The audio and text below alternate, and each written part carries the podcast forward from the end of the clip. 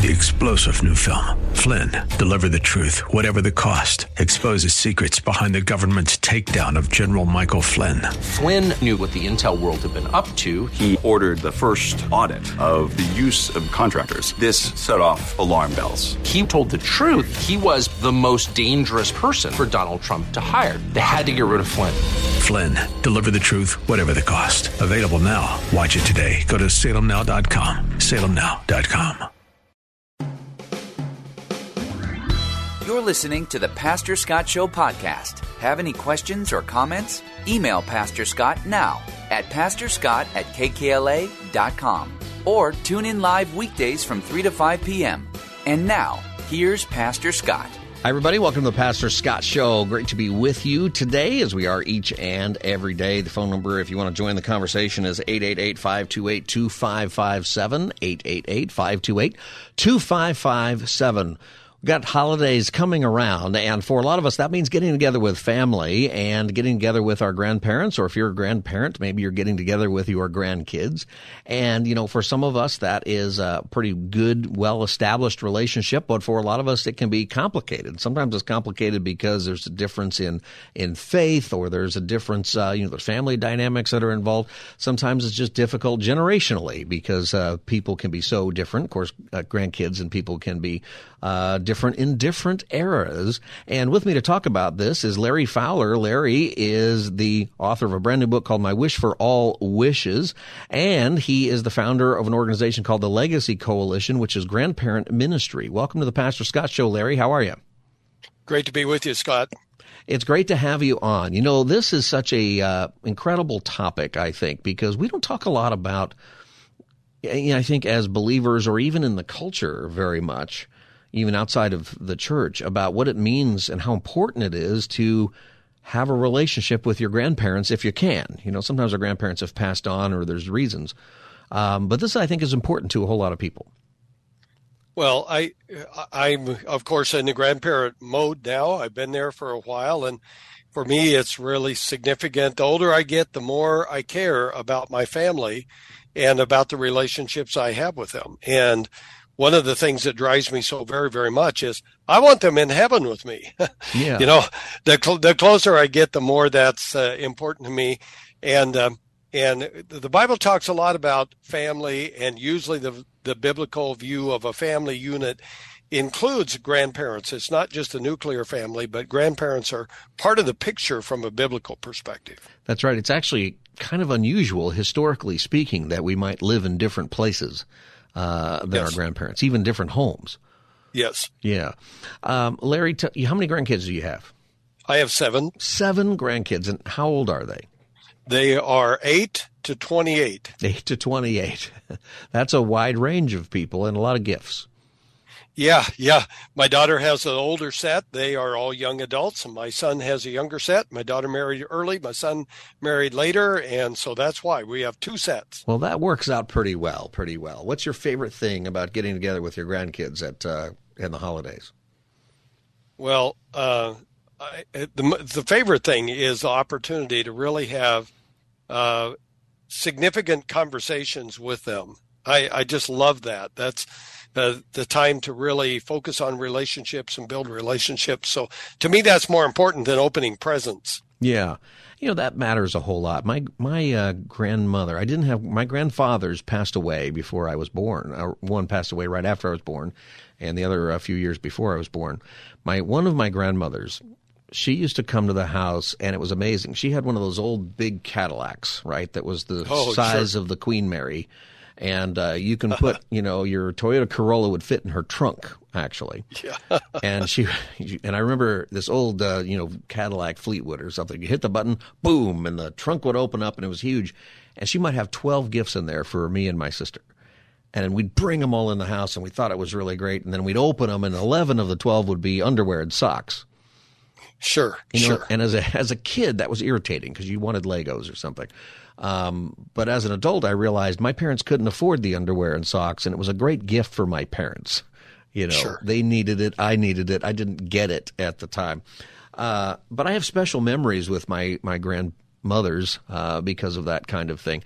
You know, a lot of people listening would like to have that kind of connection, both relationally and spiritually. And that's a big part of uh, what you're about. I want to invite people to call if uh, you're thinking of maybe you're getting together with your grandparents or maybe you're, you're getting together with your grandkids coming up this uh, Christmas or New Year's and maybe you you want to talk about how to build a relationship. Larry's the expert at this. 888-528-2557, 888-528-2557. You can join our conversation now. So Larry, you know, when you think about this, what are some of the anxieties that grandparents might have coming into the holidays uh, where they're going to go see their grandkids? Well, uh, one of one of the things I, I categorize not the best Christmas times in three ways. You know, we, we would love to have it when all the relationships are great and we can really talk about the real meaning of Christmas, but that's not often the case. So I categorize them in three ways. There are some families where Christmas really is sour. Hmm. You know, the relationships are tense. They're not what they should be. And, and so uh, that ends up being a time that's almost dreaded by families rather than looking forward to it. The second one is when Christmas is secular. What do you do? If you're a grandparent, when when maybe your kids just wanted all about Santa or all about gifts and and the the spiritual meaning of Christmas is pushed to the side. And and then the last one is when Christmas is staled. What happens when you're uh, from the grandparent perspective, your older grandkids become teenagers and and maybe they've heard the Christmas story so many times and they really kind of don't want to be bothered with that anymore. What mm. what can you do? So those are three areas that I try to address. You know, for people who are are listening, and this happens, I think, in our culture in a way, and it certainly happens in church. That in a church, there's kids ministry, and you have a major kids ministry and christmas is huge for that obviously but so is just generally speaking your church probably has a kids ministry or you ought to have one. And it will help grow your church and you get families and uh, church begins to get very healthy with that and you probably have kids ministry and you got youth ministry and you may have young adult ministry or college ministry depending on your church. You probably have you might have a singles ministry. You might have a marriage ministry but you don't find too much for grandparent ministry or retired persons ministry, do you? Well, certainly not grandparent ministries that address the role in of the grandparents within the family, and that's one of the passions of our ministry.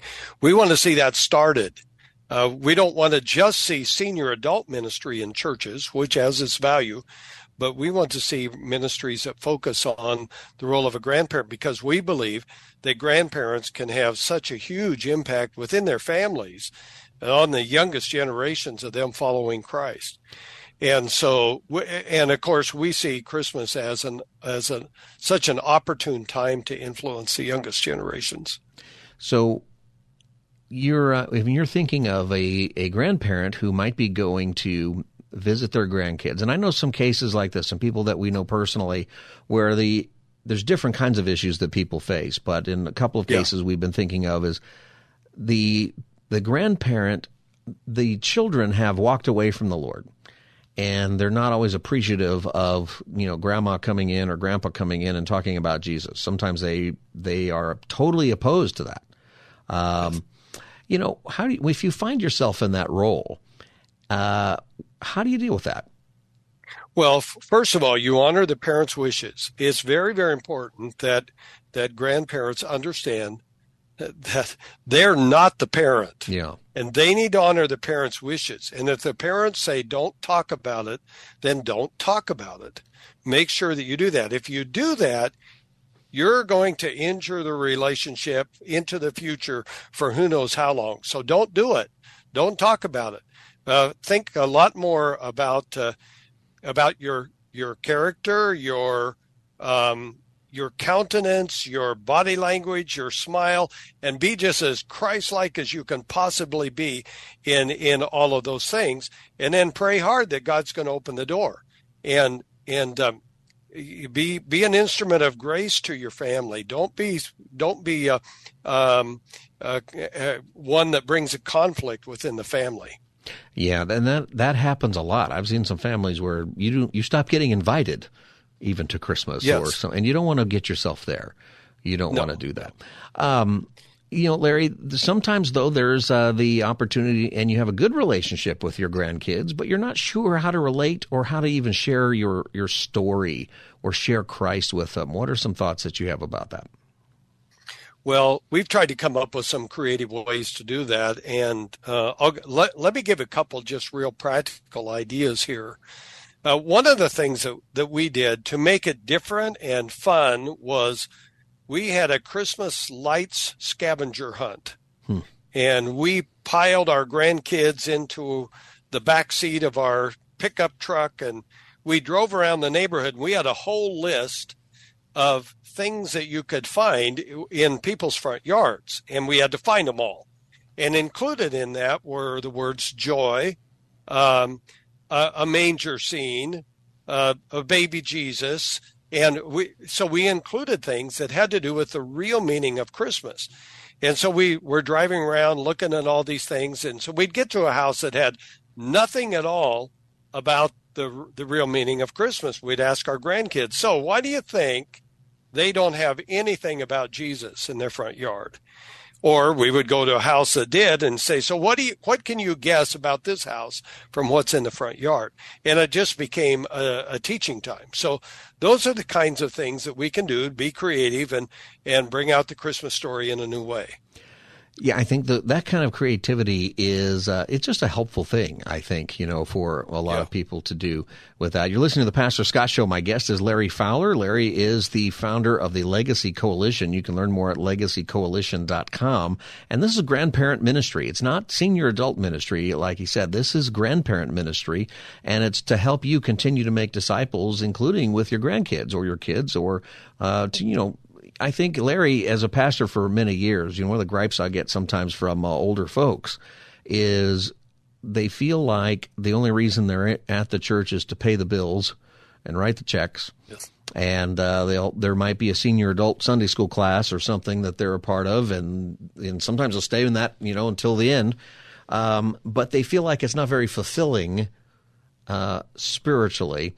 And one of the things that you've been doing is helping people break out of that and helping uh, grandparents and churches and older folks break out of that mold.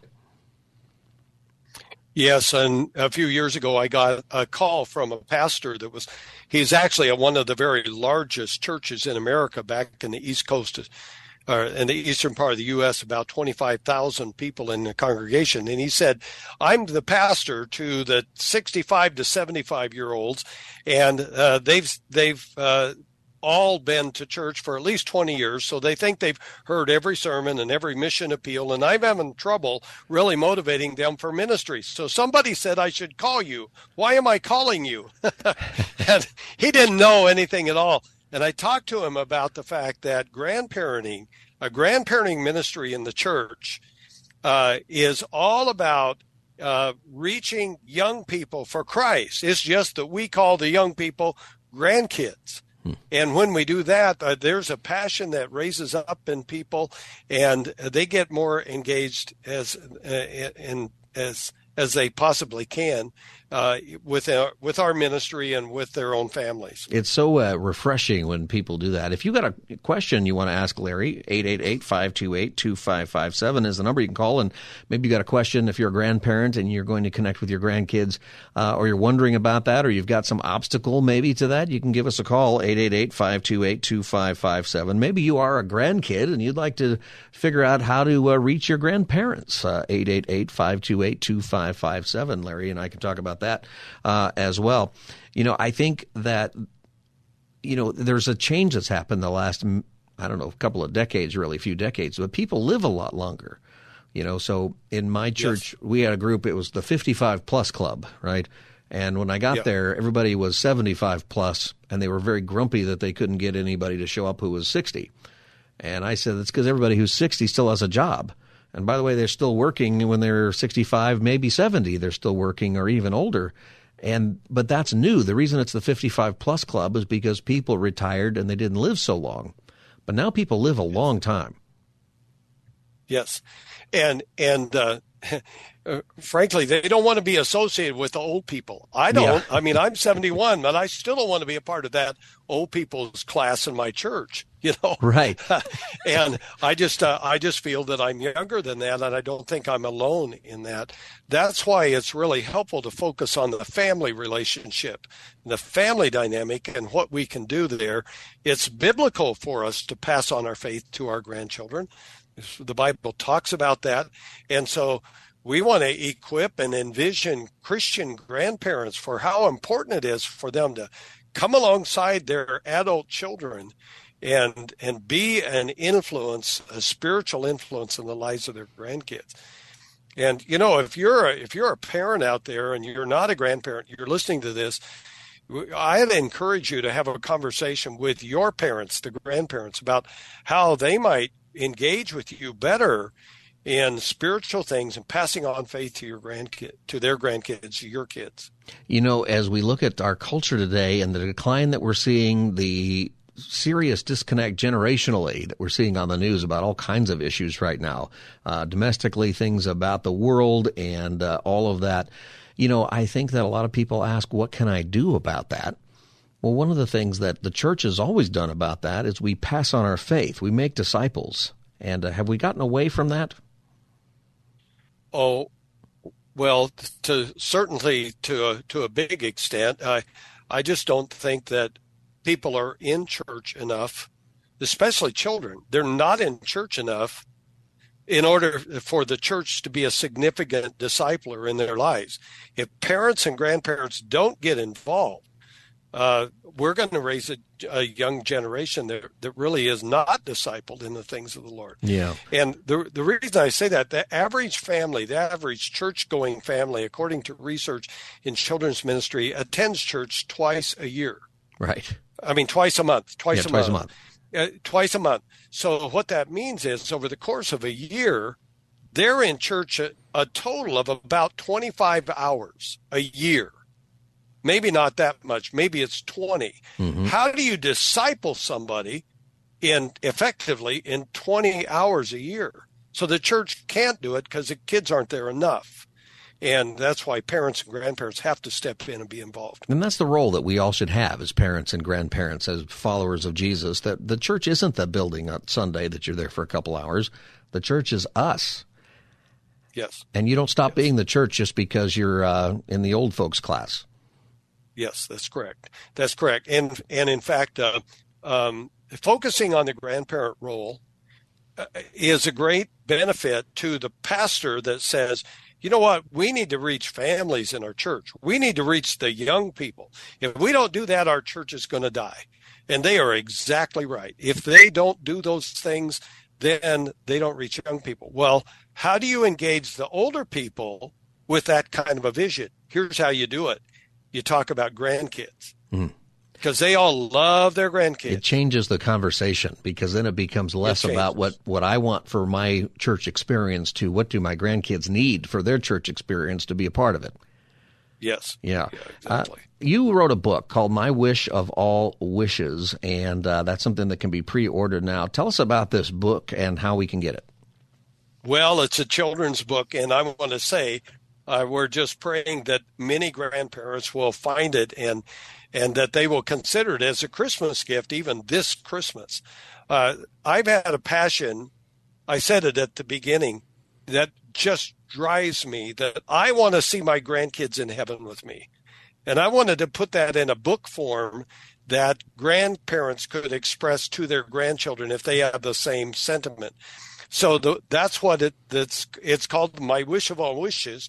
And what's my wish of all wishes? That my grandkids will be in heaven with me. So I wrote it Dr. Seuss style. It's rhyming. It's fun, uh, and uh, and at the end, uh, that's the that's the focus of the book is for the grandparent to say to their grandchildren, "I want you in heaven with me."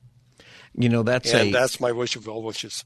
And, you know, it's a fun book, a fun little book. And, you know, one of the fun things about being a parent or a grandparent is you get to read to the grandkids, especially when they're, I don't know if you sit down and read it with your 28 year old. Do you do that? I, yeah, I, you, you know might. what? I'm going to do that. I'm going to do that because, you know, they can tolerate the fact that it's a it's a children's book. Yeah. Because it expresses my heart. So absolutely, I'm I'm going to do it with my my older grandkids too. So So that's a neat thing. So how do people get this book? Maybe it's a good book. It's coming. Will it be in time for Christmas, or is it something that'll be after Yes. Christmas? So Yep. if, if they order will be. now, They they'll be able to- to get it.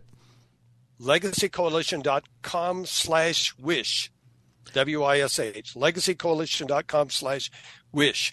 And if you order before next tuesday night you get shipping free. There's a code on that website that enables you to to, to get the shipping free.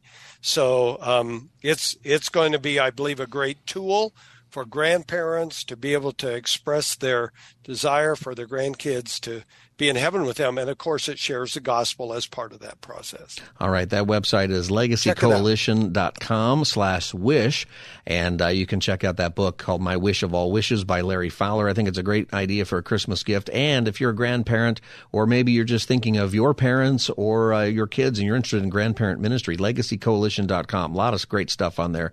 I want you to check that out, legacycoalition.com. You get the book at legacycoalition.com slash wish. Larry Fowler, thanks for being with us today on the Pastor Scott Show. you're welcome thanks so much for having me All right. God bless you, and I will talk with you soon. This is the Pastor Scott Show. You can follow us at Pastor Scott Show on Facebook, X, and Instagram. You can also get the podcast of this in any hour of the show. Just look for the Pastor Scott Show wherever you get your podcasts and click subscribe or follow, and you'll never miss a show. We'll be back as the Wednesday edition of the Pastor Scott Show continues. Stay tuned. You're listening to the Pastor Scott Show podcast. Have any questions or comments? Email Pastor Scott now at pastorscott at kkla.com or tune in live weekdays from 3 to 5 p.m. Now, back to the show. Why the change in plans? Lisa, those changes come as holiday tree lightings like this one have been the target of demonstrations across the country, and some of those demonstrations have turned into disruptions. We know at least one group planned to come here to protest, to rally, to confront Governor Gavin Newsom to call for a ceasefire in the Israel Hamas war. Those groups knew that the governor would be here originally tonight because the Capitol permit calendar showed that this event was happening originally tonight up until about late last week. So while the ceremony, the tree lighting ceremony, isn't happening tonight, an estimated about 300 person protest will still go on. So Governor Gavin Newsom's office about an hour ago sent out an advisory saying this year's ceremony will still technically go on, but it will be pre recorded and streamed on his social media platforms tomorrow night. In a statement, a spokesperson for the governor's office said, in part, as we continue to see protests across the country impacting the safety of events of all scales and for the safety and security of all participating members and guests, including children and families, the ceremony will be virtual. So that was a report about the California Christmas tree lighting ceremony at the Capitol canceled because they're worried apparently about uh, violence because of a uh, pro-Palestinian, I guess, uh, protest going on. This has been happening at tree lighting ceremonies across the country, and you know, in some places it you know got pretty violent at New York's, but they moved it away and still had the ceremony. That's what I don't understand with the the protesting. Can't you move it farther down the street so that people can hear the the chants or whatever, but doesn't interrupt the ceremony?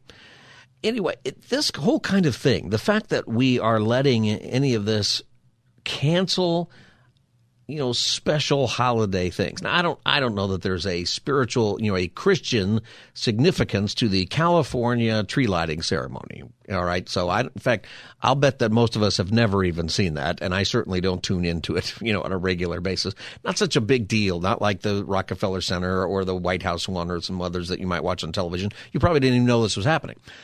But it is interesting to me, notable, I would say, maybe is the better word, that we let these things get canceled.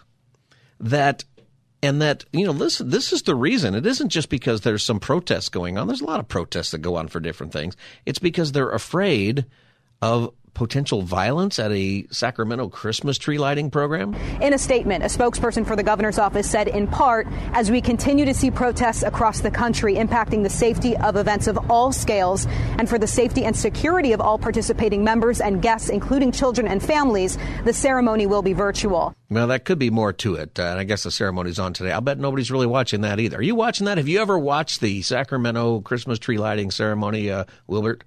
Not at all. Not, did you even know we did that? Uh, I had no clue. I guess it makes sense, you know, that uh, that that occurs. Um, you know, it's so um, it's. I'm pretty sure it's a lovely event. I just have never heard of it. Yeah, it's probably a thing. They probably have a choir and they sing some songs, and and uh, Governor Newsom comes out and uh, you know does whatever he can do to try to pretend he's not running for president. Does he smile like he did at the uh, debate.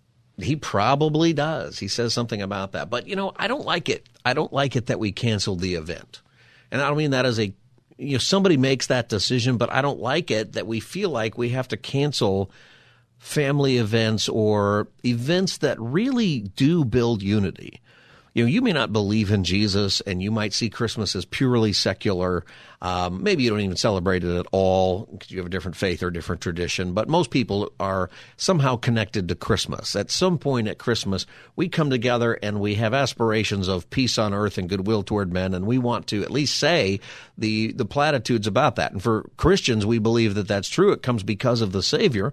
I think for if you're not a Christian and you're listening, you probably still like that notion, right? You you want peace on earth, goodwill toward men, peace, hope, joy, love, those things, those messages at Christmas time, the songs, the the lights, all of this stuff is positive. It's a positive thing for our culture to come together and do stuff like this. And I don't like it that somebody having a protest about something can cancel that. I'm not saying don't protest if you got an issue you want to protest about. I'm all for people protesting. Um, I'm all for people protesting nonviolently. I'm not for people protesting and saying that uh, you can go ahead and have uh, genocide and kill the Jews, which apparently you can do at Harvard and our other best universities, as we learned yesterday. Um, not for that. Uh, but I'm not for letting these things wreck these kinds of ceremonies. And I don't you know, I don't know. There might be other details. Maybe there's a specific terrorist threat they're not going to tell us about, right? Sometimes there's things that we just aren't going to find out about. But it bugs me. It bugs me that so easily we will close this off.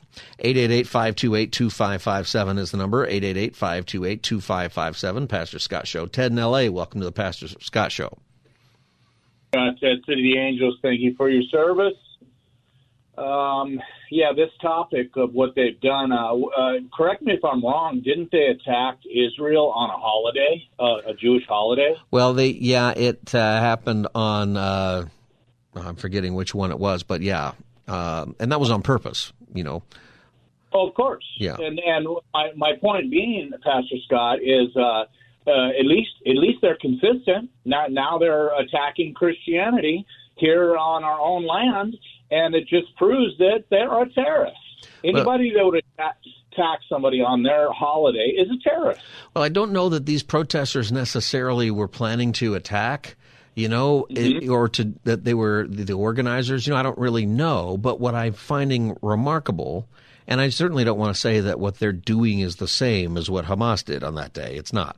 You know, they're not. Mm-hmm in all these, even in what happened in New York, there were some scuffles with police and some a lot of chanting and shouting, and they were shouting terrible things and genocidal, you know, statements. But nobody was murdered, nobody was raped. It was not anything related to. I want to be real clear that's not the same. What's what's kind of bothering me here, Ted, is that how easily from a protest that we don't really know what was going to happen, unless we maybe secretly do, uh, that we canceled the whole ceremony. Why not just move the protest down the street. There's there's legal ways that you can maintain people's right to demonstrate and still not cancel your your Christmas program. I don't like that at all. Well, also, Pastor Scott, it's a it's a wonderful opportunity to document who is making these complaints, to take pictures of them, make documentations. It's a perfect FBI setup. Let them all show up, and then we'll just uh, put your mug shot on a big sheet. They do at the police department, well, and say, you know. Yeah, well, Ted, I want to be careful here because I still don't, you know, people might be showing up and genuinely peacefully protesting and not breaking any laws and not doing anything bad. You know, kind of what I'm getting at here is why, because of a supposed threat of that, why did we feel like we should cancel a ceremony? Maybe nobody goes to the ceremony and they've been dying to cancel it anyway, right? And now they have an excuse, something like that. Ted, I appreciate your, your call and listening to the Pastor Scott Show. 888-528-2557 is the number, 888-528-2557. The the warning about potential violence, which I don't know if they really had something specific or if it's just the idea, but part of that is because when you are chanting things that are calling for the murder of other people, um, it does cross a line, in my opinion. But apparently, it does not cross the line, according to some of our university presidents. This is uh, questioning that went on yesterday um, on Capitol Hill from university presidents at Harvard and Penn and uh, MIT. Dr. Kornbluth, does M- at MIT does calling for the genocide of Jews violate MIT's code of conduct or rules regarding bullying and harassment? Yes or no? If targeted at individuals, not making public statements. Yes or no? Calling for the genocide of Jews does have, not constitute bullying and harassment? I have not heard calling for the genocide for Jews on our campus. But you've heard chants for intifada. I've heard chants which can be anti Semitic depending on the context when calling for the elimination of the Jewish people. So those would not be according to the MIT's code of conduct or rules? That would be um, investigated as, as harassment if pervasive and severe. So, what you're hearing here is questioning. Now, this has moved beyond the issues uh, related specifically to the Israel Hamas war. This has to do with the chants that have been very explicit in some places kill the Jews or gas the Jews. Otherwise, they are chants like that mean that, that there's been plenty of time now to understand that chants about you know from the river to the sea and those things and and are um, anti-Semitic and about murdering Jews. So now what's happening is uh, Elise Stefanik is actually just being very specific, trying to get um, these university presidents to specifically say that threatening genocide, threatening to murder Jews, um, is something that should get you in violation of your campus's policies against bullying or harassment. Seems to me that if you are and you know chanting uh, "Let's kill all the Jews," that there's no context where that is okay. Ms. Magill, at Penn, does calling for the genocide of Jews violate Penn's rules or code of conduct? Yes or no? If the speech turns into conduct, it can be harassment. Yes. So if the speech turns into conduct, meaning if I commit genocide, then I guess I might be called into an administrative hearing. But if I just threaten to kill you, then uh, it's uh, okay. I am asking specifically calling for the genocide of Jews. Does that constitute bullying or harassment? If it is directed and severe or pervasive, it is harassment. So the answer is yes.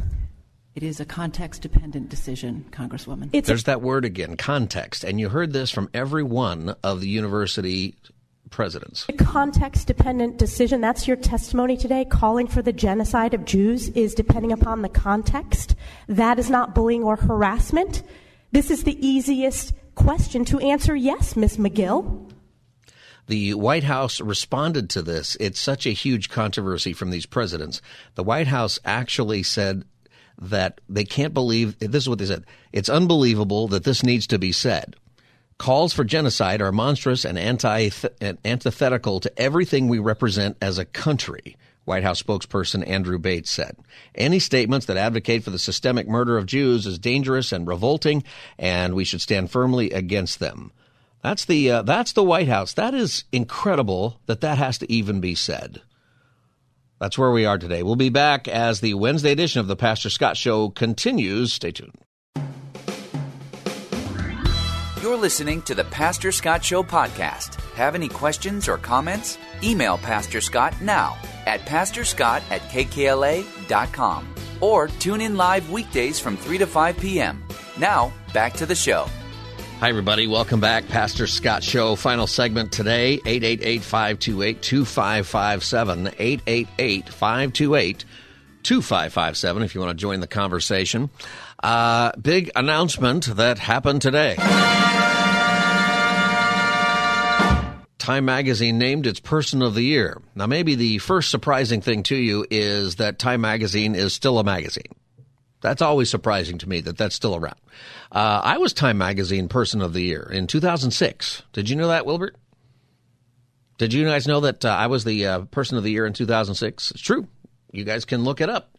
And, uh, you know, if they're going to make me Person of the Year, I guess they can make anybody Person of the Year. If you don't know about this, who would you say is the uh, the person of 2023. Crazy year, right? Lots of stuff going on uh, this year, and uh, here's a list of some of the people that they considered for person of the year. Uh, they always consider the president and vice president, so uh, Biden and Harris, okay, but uh, usually you get that as president or vice president when you get elected. So they were 2020 person of the year. I mean, okay, became the president. Um, but in the off years, you know, it's usually people who are a big part of the news, not necessarily positive people, right? The person of the year um, might be somebody who did terrible things. You know, I think Osama bin Laden was the uh, person of the year one time. Um, and, uh, you know, sometimes it's people who are nefarious for something, but they impacted the news uh, in such a way that year that when history looks back on that year, this used to be a more serious thing. It's just not anymore. Uh, here's some of the people that they uh, suggested uh, Hollywood strikers. Yeah, I, don't know that that's really impactful in such a way, but that was a big deal, uh, particularly in Southern California. That was a big deal. Um, maybe more related to that, and an, a person who it would have been better is Sam Altman. You know who that guy is? Sam Altman is the guy who's the CEO of OpenAI, the company that released ChatGPT, which has really launched the AI, the artificial intelligence uh, stuff that's going on. And I thought, you know, that's a pretty good person right there because honestly, the person, if you're going to have an individual who probably impacted the world more than anything this year, it might be that guy or that, you know, really AI is what it is. But he was not chosen not him. Uh, Vladimir Putin, you know, I don't know. Maybe he, you know, that war's still going on. I'm not sure that it was a big impact this year. King Charles III, okay, you know, I'm not sure impactful, but it was a global story. It was a big story of 2023. Uh, that could have been it the Xi, uh, Xi Jinping, the Chinese president, um, probably a good choice, right? Uh, very, very influential this year uh, into his uh, third term of a life term. I thought he had a life term. I guess they still count the terms, but uh, he'll be there forever. And, uh, you know, I think that would have been an interesting article, kind of hard hitting news and what people think about that. Um, who is the person of the year? Taylor Swift. You know, there she is, Taylor Swift. She's the uh, she's the first entertainer ever to win, and I don't I don't have any problem with Taylor Swift.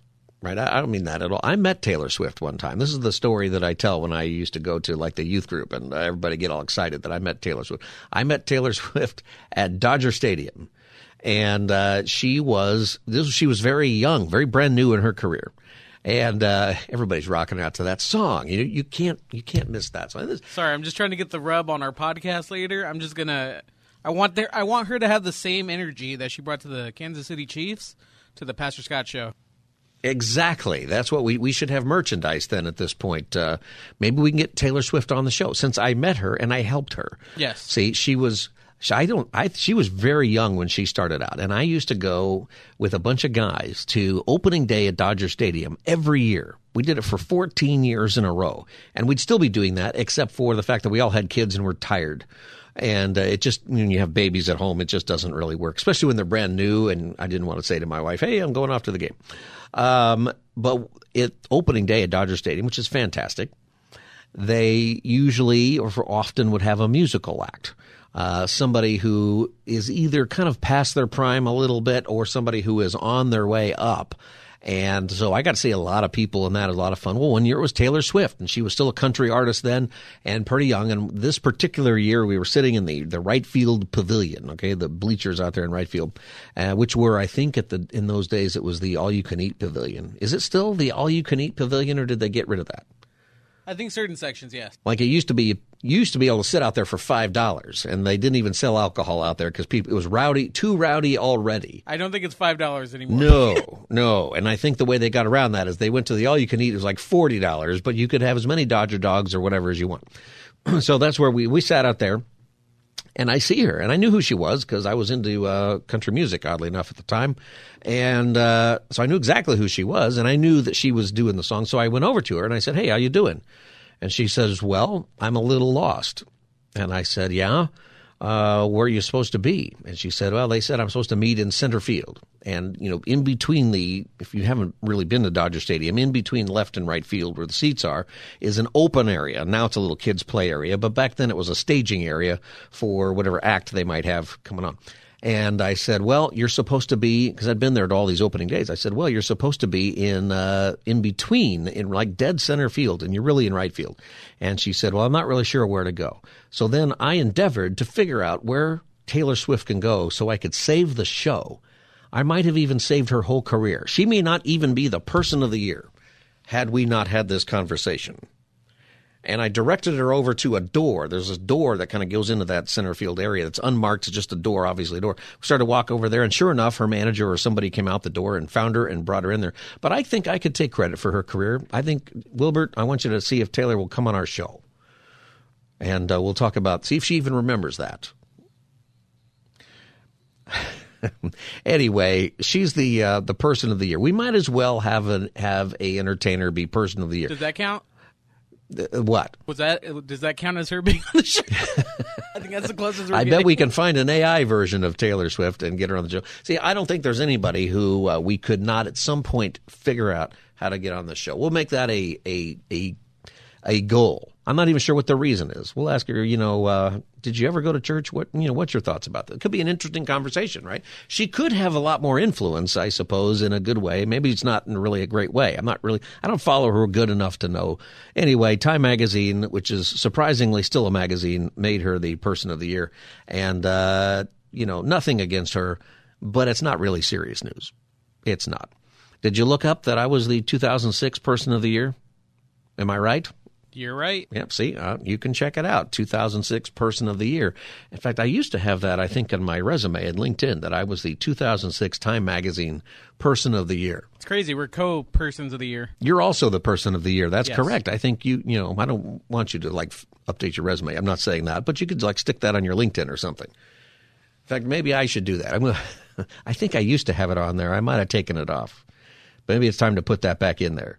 Uh, and everybody, you can look that up. You too were the, uh, if you were alive, you too were the 2006 Person of the Year uh, for uh, Time Magazine, which oddly enough is still a magazine. It's hard for me to get over that. Uh, Eight eight eight five two eight two five five seven is the number. We just have a couple of minutes left. It's just you know our priorities in our country. And once again, is not against Taylor Swift or music or any of that. Um, but the world is in a serious place. And really, the person of every year is is Jesus. And I know that sounds like a corny Christian thing to say, um, but that is the fact of history. And if you need evidence of that, the person of the year always has a year after it. I was the 2006 person of the year, and Taylor Swift is 2023 person of the year, and they've given that award to uh, lots of people in uh, different ways. There's always somebody who's the person of the year. There's been a couple of persons of the year once in a while. Um, but you know, the year 2023, what is that year? What does that mean? You know, it is meant to reflect how many years since the birth of Jesus.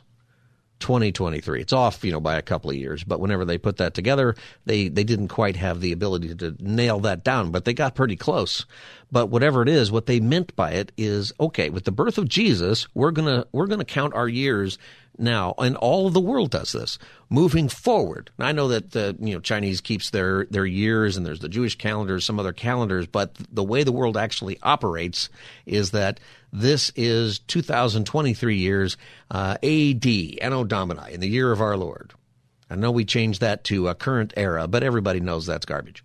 And then before that, so from zero, there's not a year zero. Did you know that? That'll throw you off if you're trying to calculate things. From one to 2023, uh, that's the amount of years approximately since the birth of Christ.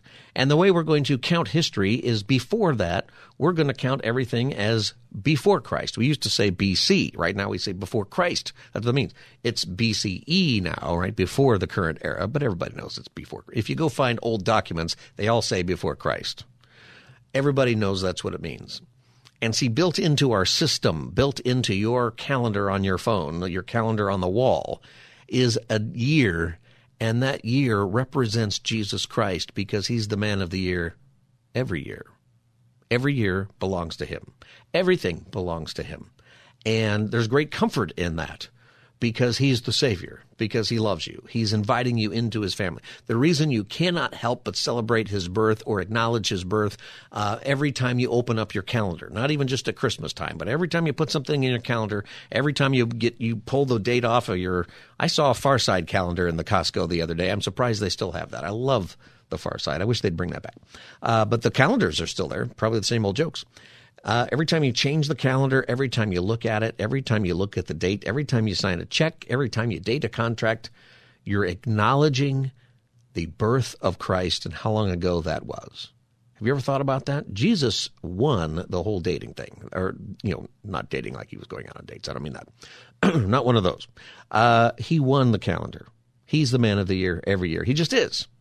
And at Christmas time, uh, we get to uh, be reminded of that in extra special ways. So I hope that you've got some good plans uh, for that coming up, and I hope that you take care of everything related to that. All right, this is the Pastor Scott Show, and we are on every day from 3 to 5. And I invite you to check out the podcast if you ever miss an hour of the show. Just look for the Pastor Scott Show wherever you get your podcast. Click subscribe, and I invite you to invite your friends to that. And uh, send them an hour that you'd like. And you can follow me right now on social media Instagram, Facebook, and X at Pastor Scott Show.